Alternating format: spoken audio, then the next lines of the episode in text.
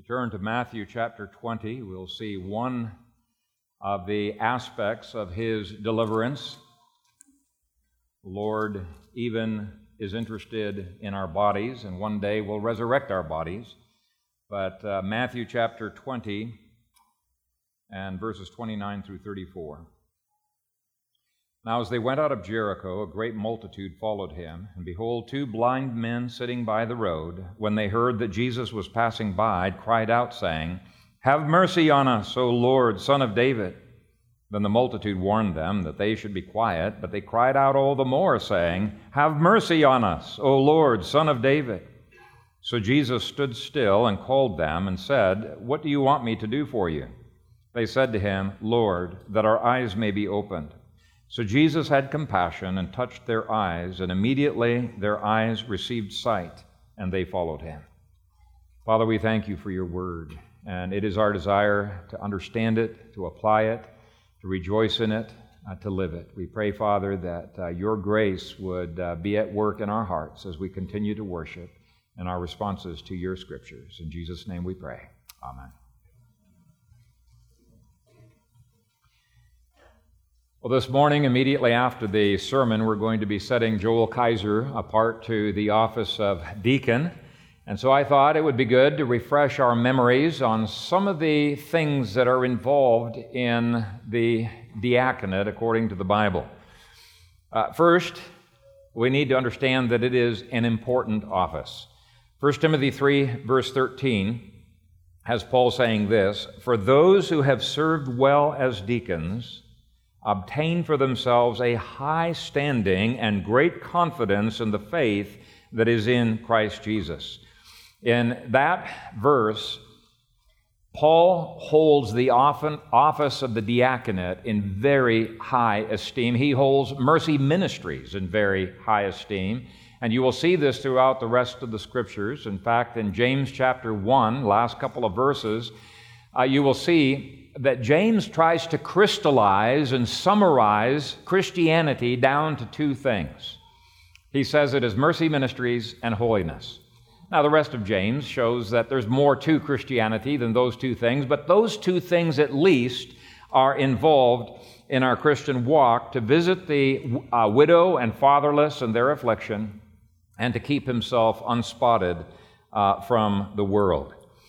Uh, and those two things really, I think, represent, uh, at least in the broad sweep of things, the two offices of, of deacon and elder. And uh, there's overlap between those offices, they work really hand in hand uh, together.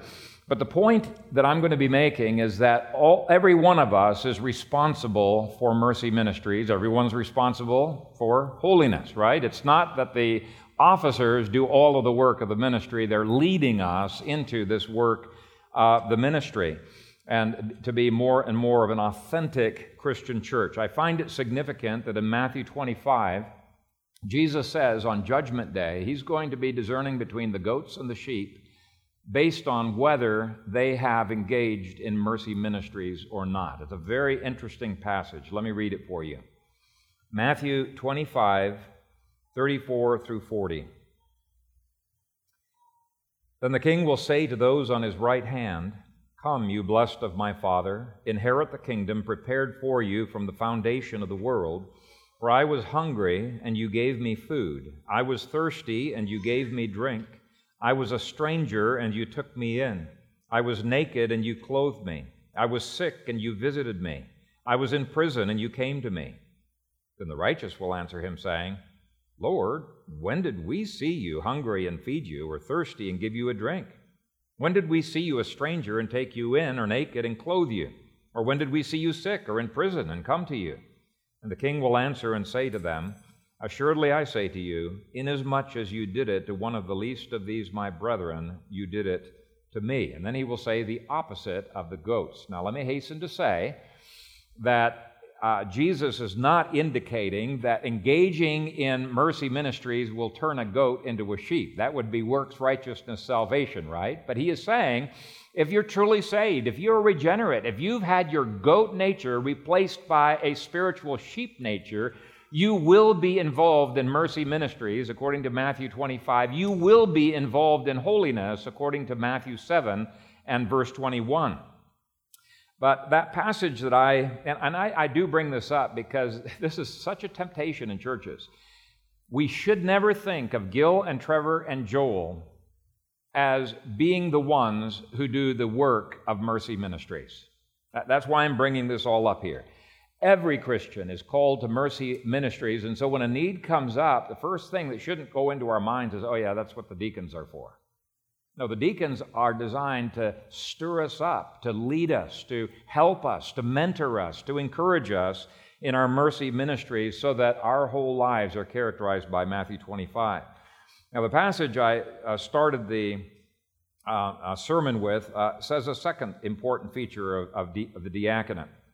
It says, For those who have served well as deacons, obtain for themselves a high standing. Now, the paradox is that honor comes to those who aspire to serve, not to those who aspire to be great. Okay? Uh, God delights in honoring those who humble themselves in, in service. And the word deacon actually means servant. Okay? They are ordained to office because they're leading the church in what it means to serve. And I think Christ is such an amazing example of what the diaconate is all about. And so this morning I'm going to be preaching on Jesus, the greatest servant, and how he modeled mercy ministry to every one of us. He was a, a, a servant of servants, a deacon of deacons. And uh, as a leader of servants, Jesus gives us nine lessons of what it's all about. And hopefully, did we get outlines? Yep, looks like we got some outlines there. First thing that we see in this passage is that Jesus was not programmatic in the way in which he engaged in mercy ministries. And you can see that in two different ways. First way that you can see it is, what, is the fact that these blind men were probably not a part of his schedule. It was obviously a part of the, God the Father's schedule because God introduced it and made it happen, right? But Jesus was on his way to Jerusalem. He had an appointment to keep, and engaging in this mercy ministry uh, would have interrupted his schedule. And the first application that I want to make this morning is that it's so easy to not do what Jesus did here. Very easy. It's easy to become insensitive to the Holy Spirit's promptings for ministries because it's not a part of our schedule. We've got our whole day mapped out, right? And it's not a part of our schedule. When pastors complain or they joke with each other that ministry would be fabulous if it wasn't for the people, what they're joking about is this tendency to become programmatic, and people get in the way sometimes of those programs. We've got all kinds of things that need to be done. And that is such bad thinking. When you are program driven, in other words, when you're thinking, I've got to get to Jerusalem before the feast begins, okay, that's what's on my agenda, what's going to happen is you're going to ignore the little old lady with her broken down car on the side of the road, and you're probably not going to give the proverbial shirt off of your back to help a poor person that the Spirit has prompted you uh, to, to, to work with. And I'm preaching here not just to the deacons, I'm preaching to every one of us that we need to imitate Jesus. If you are programmatic, your schedule will keep you from ministry, and your budget will keep you from doing what God calls you to do.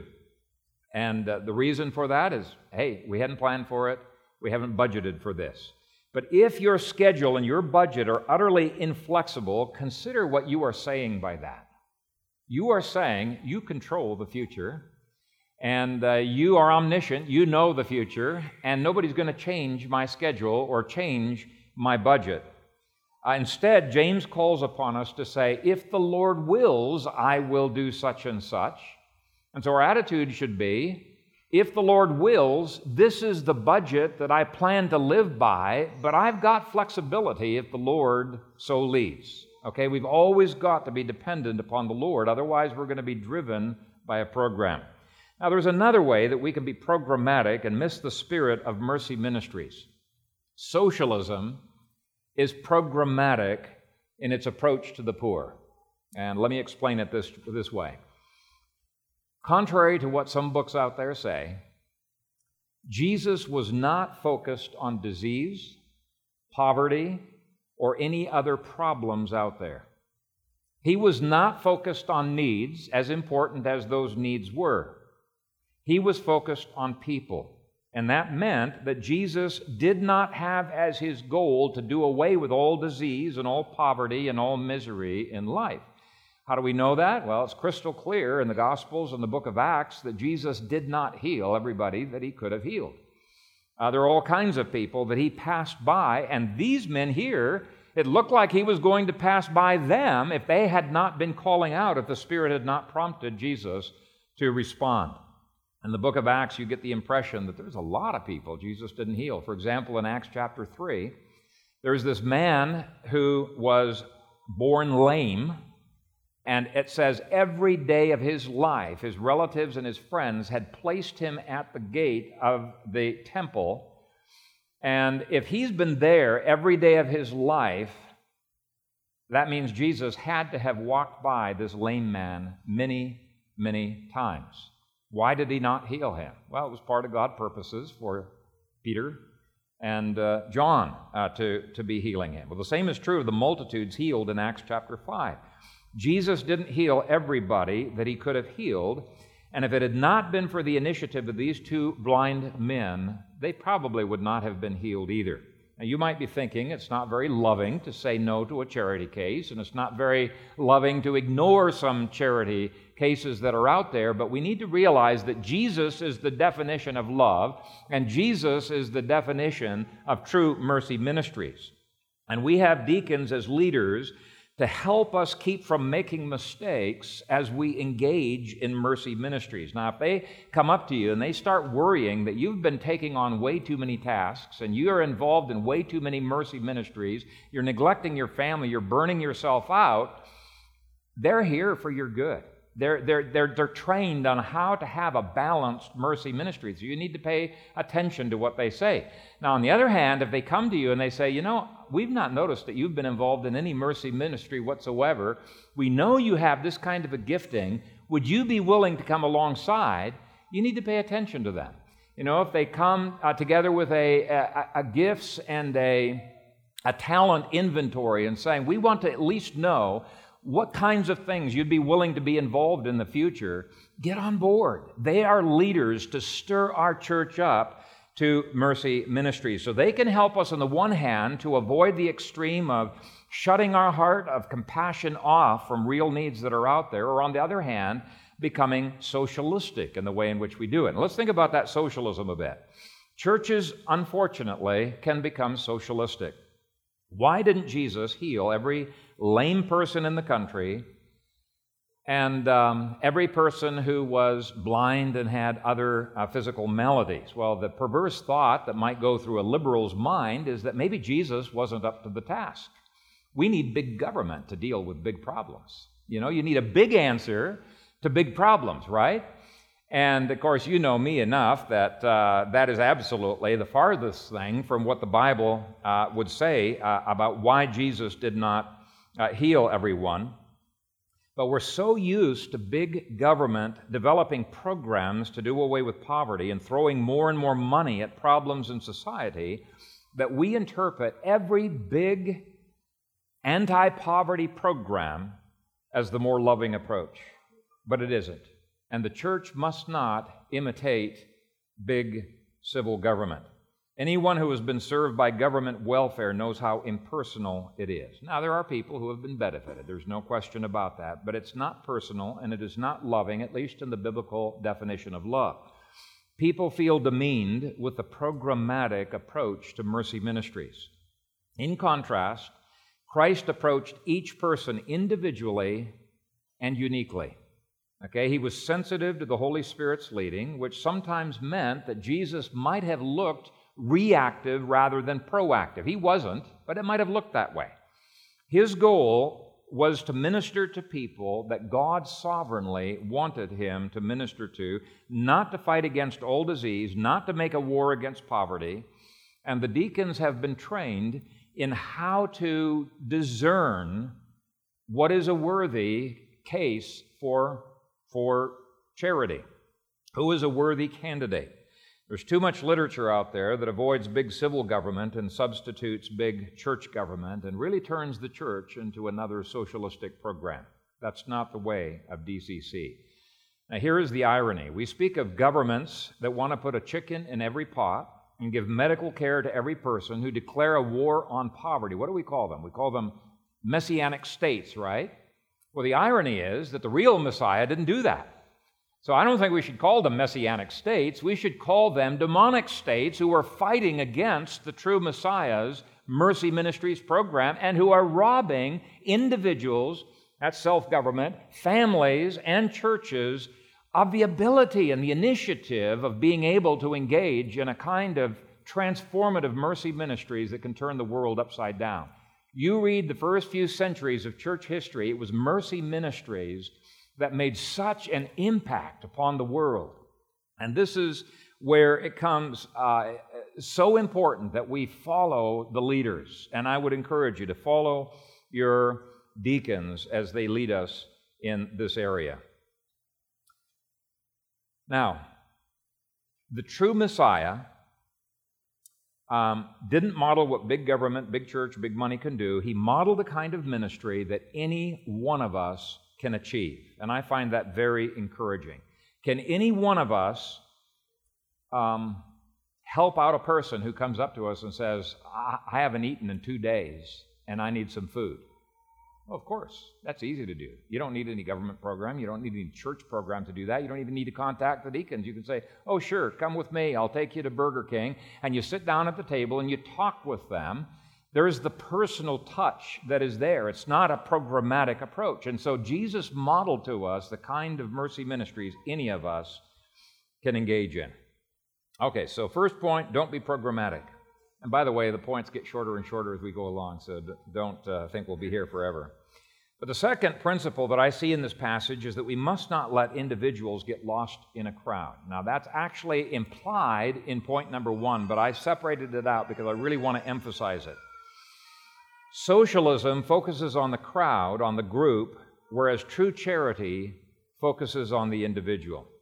Now, it's not as if Christ ignored the crowd. If you look at verse 29, it says, A great multitude followed him. He didn't ignore the crowd. The crowd was indeed following him.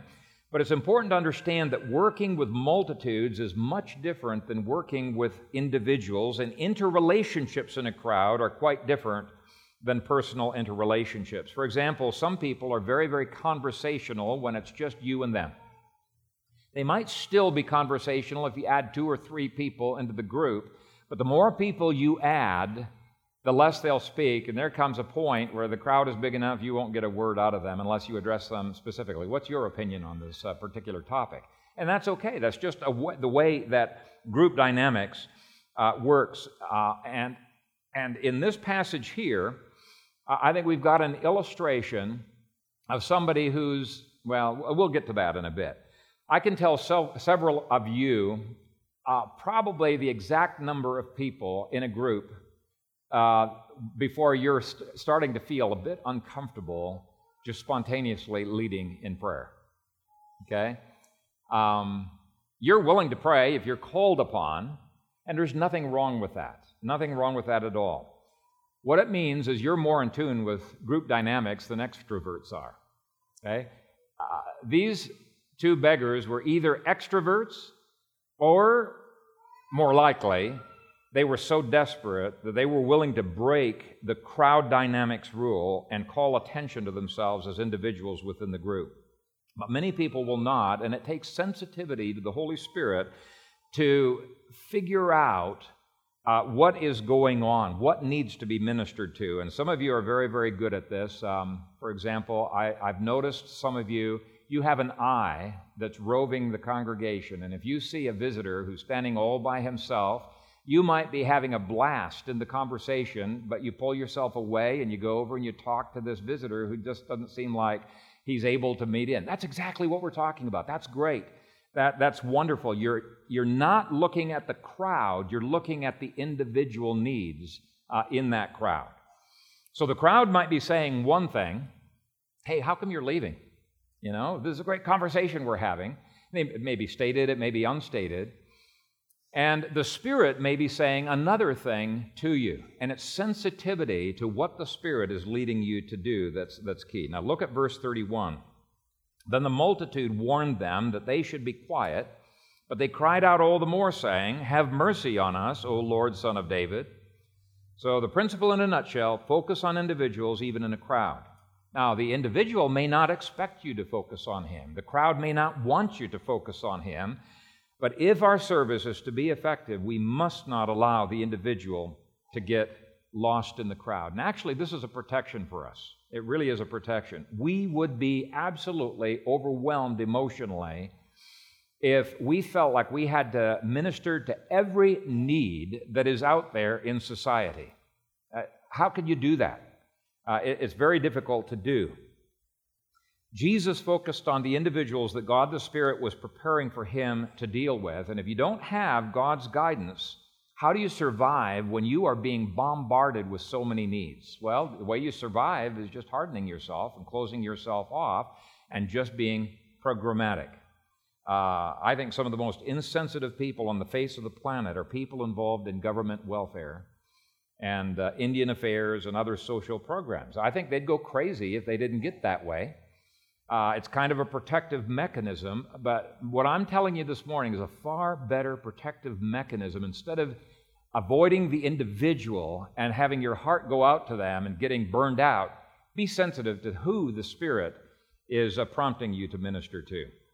Okay, the third principle is don't be put off by eccentric behavior. Now, the deacons have been involved in enough mercy ministries. They've run across a lot of eccentric people out there. I've been in homes where I kid you not, I was wading through garbage up to my knees, and my pants were actually pretty dirty when I left that apartment. It was gross, and I wondered, how could anybody survive in all this garbage? It was hard to know where to step, you know, to deliver your food into this apartment. And uh, it's, there's, um, the more you're involved in mercy ministries, the more of those kinds of eccentricities you're going to find. Now, you might not even consider these two blind people to be eccentric. I really do. I think shouting out the way that they're shouting out and throwing off their clothes seems a little bit eccentric uh, to me. Think of it this way Jesus is in town and he's uh, giving a teaching seminar at Christ Community Church because it's one of the bigger churches around. And so you've gone over there, you could barely squeeze into the auditorium, and you're really craning and trying to hear what Jesus is saying. And some knuckleheads in the back are crying out at the top of their lungs, Lord, have mercy on us. And people are turning around and say, Shut up, we're trying to listen to Jesus. And the deacons are coming along. So we're going to call the police if you don't be quiet. That's what's going on here, right? This is not socially acceptable behavior that these two people are engaging in. And then to top it off, Jesus calls them to him, and as soon as he calls them to them, they throw off their garments and they come running. At least that's what Mark says happened to one of those blind. We don't know if both of them did. But Mark 10, verse 50 says, And throwing aside his garment, he rose and came to Jesus. Now, maybe he had undergarments on, we're not told, but it seems like the only garment he had, he threw off and he comes running to Jesus. Now, maybe I'm reading more into this than is there, but having grown up in Ethiopia, and having been accosted by beggars many, many times, I know that hardly any of them have social manners. And the beggars I've met in India and China didn't have any social manners. They lost those social manners in order to survive. And sometimes they could be downright annoying. And as we reach out as a church, you might run across some rather annoying people, eccentric people, people who are just a few bricks short of a full pallet, you know, people who are bums. And if you are put off by their eccentricity, you're going to have a much harder time convincing them that you really do care. Try to look past their issues and see their soul. The fourth principle is to carefully examine the true needs of others. They will come to you with their felt needs, and we'll look at the felt needs in a little bit. But try to understand okay, I, I know what they want me to deal with, but is there something more that goes beyond that? For example, there's a lot of times where people will uh, call us at the office, and actually lately, because of all of the thousands of phones we got, we've not been answering the phone too much, but when we were answering the phone, they would be asking for a handout. and you start asking questions and you begin discerning, oh, this is, this is a major uh, habit of life that they've been going through. Uh, I liken it to uh, they've got a leaky roof, and they're asking me, could you give me a pan to catch some of the drops of water? And yeah, sometimes we give pans to catch drops of water, but what they really need is a new roof. They don't think they need a new roof. They don't think they need discipleship and how they handle their finances and, and, and things like that. But you need to distinguish between felt needs and true needs. Verse 30 says, They cried out. Now, that's not the unusual part because beggars will do that regularly. But Jesus heard something different about their words. The cry for mercy was different than your ordinary cry for money. Their title of Lord and Son of David was a messianic title and may have indicated they had some spiritual awareness going on. Uh, perhaps he heard the intensity of their cries, but certainly Matthew, Mark, and Luke all noticed that it was different. And on this occasion, men cried out to Jesus with their voices, and he's still listening between the lines. On other occasions, they're not saying a word. He's still listening between the lines. For example, the woman by the well. Um, she's not said a word, but Jesus already knows a whole lot about her because she's come at a time of day when none of the other women would come. Uh, he, can, he can see she's a social outcast. She's afraid of what other people will say about her and think about her. There's a lot of things he could tell about her right off the bat, probably with her body language, but just by the time of day. And so sometimes, and we've trained the deacons on how to do this, we've got to ask lots of questions in different ways to find out what are the true needs that are going on so we're not just we're not missing something big by giving what they're asking for. Ray Comfort, I think, is great at uh, ferreting out some of the unspoken needs that people won't uh, talk about. By the way, speaking of Ray Comfort, Mercy Ministries is a fabulous segue into evangelism. And as we're engaged in uh, Mercy Ministries, we need to at least be able to share a few scriptures on, on, on, on how God ministers to people's spiritual needs as well. It gives, if you want opportunities to share the gospel, be involved in Mercy Ministries. Okay, a fifth thing that shows that you care is when you stop your busy schedule and take unscheduled time out for people. That's a huge way of showing you care. Verse 32 says So Jesus stood still and called them. We have such a hard time standing still in the rat race of life, don't we? We're so busy with schedules that we can't stand still unless we've had forethought to put standing still into our planner, right? Uh, and I'm just as guilty as anybody else on this one. I mean, it's just something I have to constantly fight against because I am so production oriented, I'm so task oriented that when uh, a new a difficulty or ministry comes in and I'm already way behind schedule, I get stressed out. And so, what's happening there is instead of my servant becoming a, uh, my, my schedule becoming a servant, my schedule has become a dictator. And the very people that my schedule was originally set up to help, it's now causing me to avoid. And I've got to constantly fight uh, against this. Uh, my wife's so much better on this than I am, but I think over the years I've really grown to be flexible in that area and to um, and to trust the Lord with my schedule.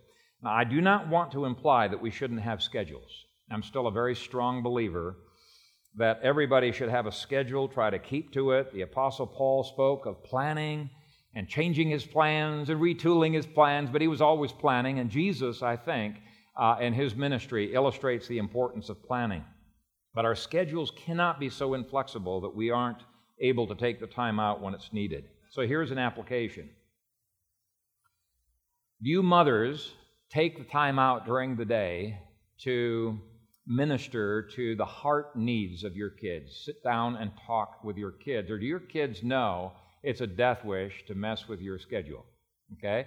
How flexible are you to what the Spirit of God is prompting you to do? Now, obviously, we've got to have balance here. And just to illustrate with Christ's uh, uh, ministry, there were times in his ministry where he made people wait until after his public teaching before he would, before he would heal. So it's perfectly appropriate for the, the mom to say, No, wait, we will deal with that in its due time. This is not that time. You need to learn patience. And there were times like the Syrophoenician woman where Jesus put things off just to test, uh, you know, where her heart was at. But flexibility, again, is so important. And one of the ways, by the way, that I try to put flexibility into my schedule is I have um, about four hours catch up time at the end of the week if God uh, sovereignly brings new things in. Wow. I always use my catch up time and more, it seems like. But anyway, it, it's important to make your schedule so it's not so rigid you're not stressed out. A sixth principle is the importance of personal presence, and you can see that in verse 32. It says, He called them. Now, this is not an absolute. It's not an absolute because Jesus did heal the Syrophoenicians' uh, relative and uh, uh, the centurion's relative from a distance. And we can engage in mercy ministries from a distance. I think we need to use the phones and mail and things like that a little bit more. So it's not both and or either or, but I think it's an unhealthy American trait that we almost always seem to salve our consciences by throwing money at projects from a distance. It's safer because we don't get our hands dirty, we don't mess up our schedules, we don't have to get personally involved. But to me, as busy as Jesus was, it is astonishing how much he was hands on, hands on with people. And that's what I appreciate about our deacons. They're willing to get out there and get their hands dirty. In fact, I think they like the doing of it a whole lot better than the administration of it and, and putting reports. Oh, okay, yeah, we got to get a report out. And, and I appreciate that about them because they're imitating Jesus in being hands on, getting out there and getting things done. Okay, the seventh principle that Christ shows here is that we need to find out the felt needs of the people. Now, earlier we talked about the real needs, um, but this is the needs that they are saying, This is what I want you to do for me. And I find it interesting that even though Jesus knows that they're blind, he doesn't assume that that's what they're asking help for. He says in verse 21, What do you want me to do for you? Now, there could be different answers to that question. Maybe they are not even thinking he's going to heal them. Maybe they're going to ask, Could you give us some money? I mean, he did have a money bag that he distributed money to the poor for. Judas uh, carried that bag. And um, maybe they were more concerned about hell than they were about healing. Uh, the very fact that uh, he, they use a messianic title could indicate that. So Jesus wants to find out exactly what is motivating them. Uh, sometimes uh, that can be helpful for later ministry. And uh, I mentioned to you, I, I cannot tell you the number of times that people have asked for one thing, and as you dig, you realize they need something much broader. Yes, we can minister to that, but we've got to be looking at the broader question. Now, this can be abused, and I think usually it is abused.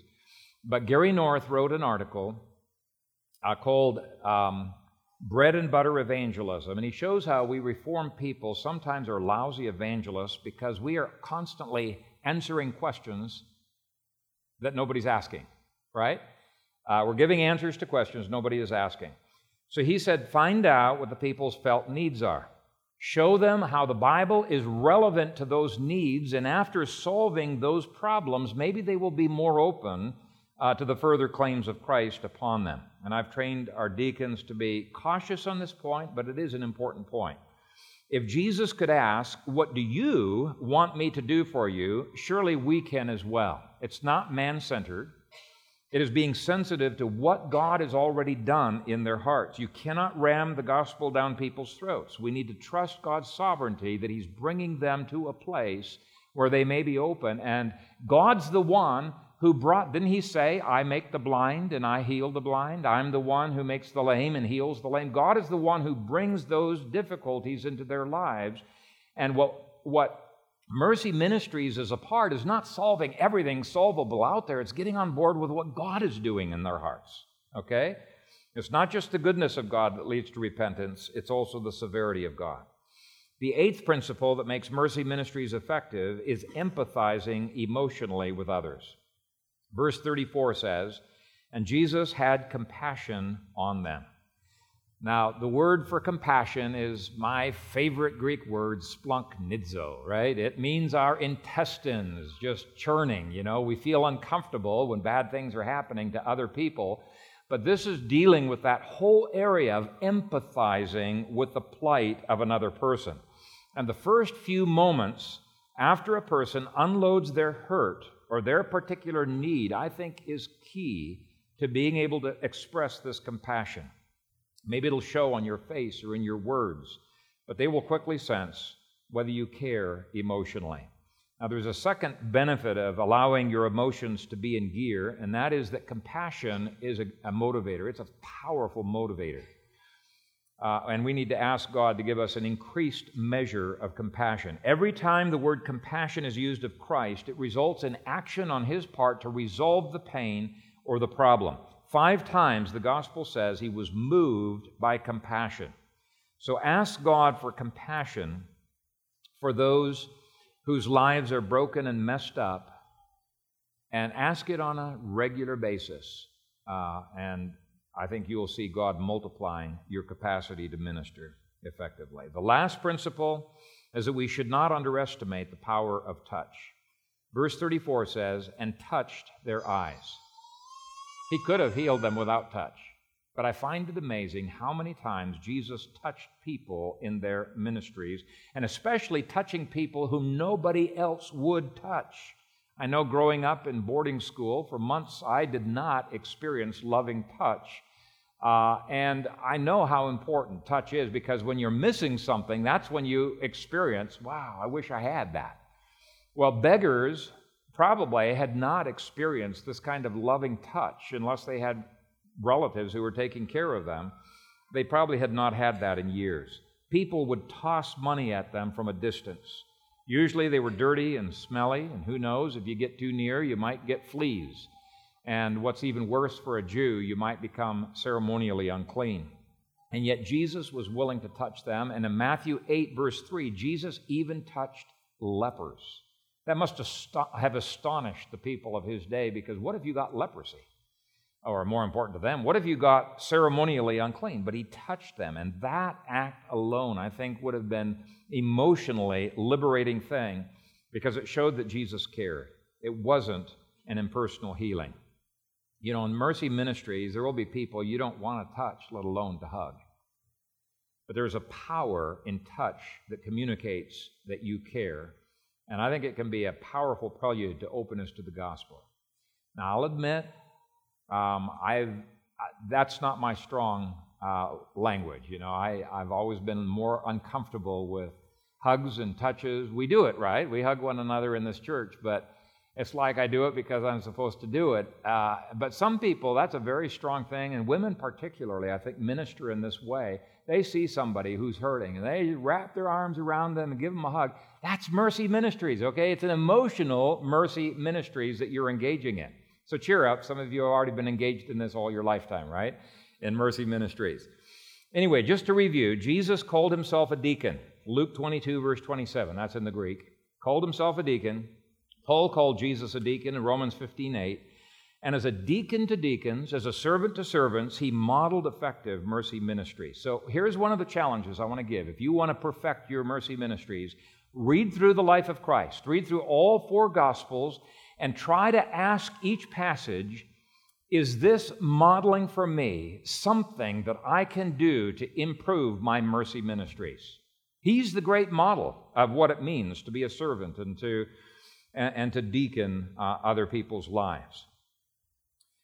And then also uh, look to the deacons as leaders who can teach you some of the strategies that, uh, that they have learned and come alongside of them. Now, from this passage, remember nine things. Don't be programmatic, be personal. Second, focus on individuals, even in a crowd. Third, don't be put off. For, for sure, don't mock eccentric behavior. Fourth, carefully examine the true needs of others. Fifth, be willing to stop your schedule sometimes. Sixth, give personal presence. Seventh, find out the felt needs of people. Really don't jump to conclusions on what they need. Eighth, empathize with others, express compassion. Ninth, do not underestimate the power of touch. And may the Lord receive the glory through all of the things that He accomplishes through our deacons and through each one of us as we come alongside of those deacons. Father, we thank you for your word. We thank you for the ministry you've entrusted to us. And we recognize you don't need it. You've given us these ministries for our own growth, for our own uh, tasting and seeing that you are good, for the, the wonderful, marvelous, liberating experience of having your life giving waters flowing through us into the lives of others. Help us as a church to not be a stagnant pond that takes, takes, takes, but never gives out. But Father, may we have ministry such as James 1, verse 29 describes, visiting the widow and orphan in her distress and keeping ourselves unspotted from the world. Do bless uh, each one here and give them joy in ministry. And bless each deacon as they seek to stir up and and energize the congregation to cast vision, to mentor, to teach, to, uh, to lead in various ways in Mercy Ministries. And we pray all of this in the strong name of Jesus. Amen.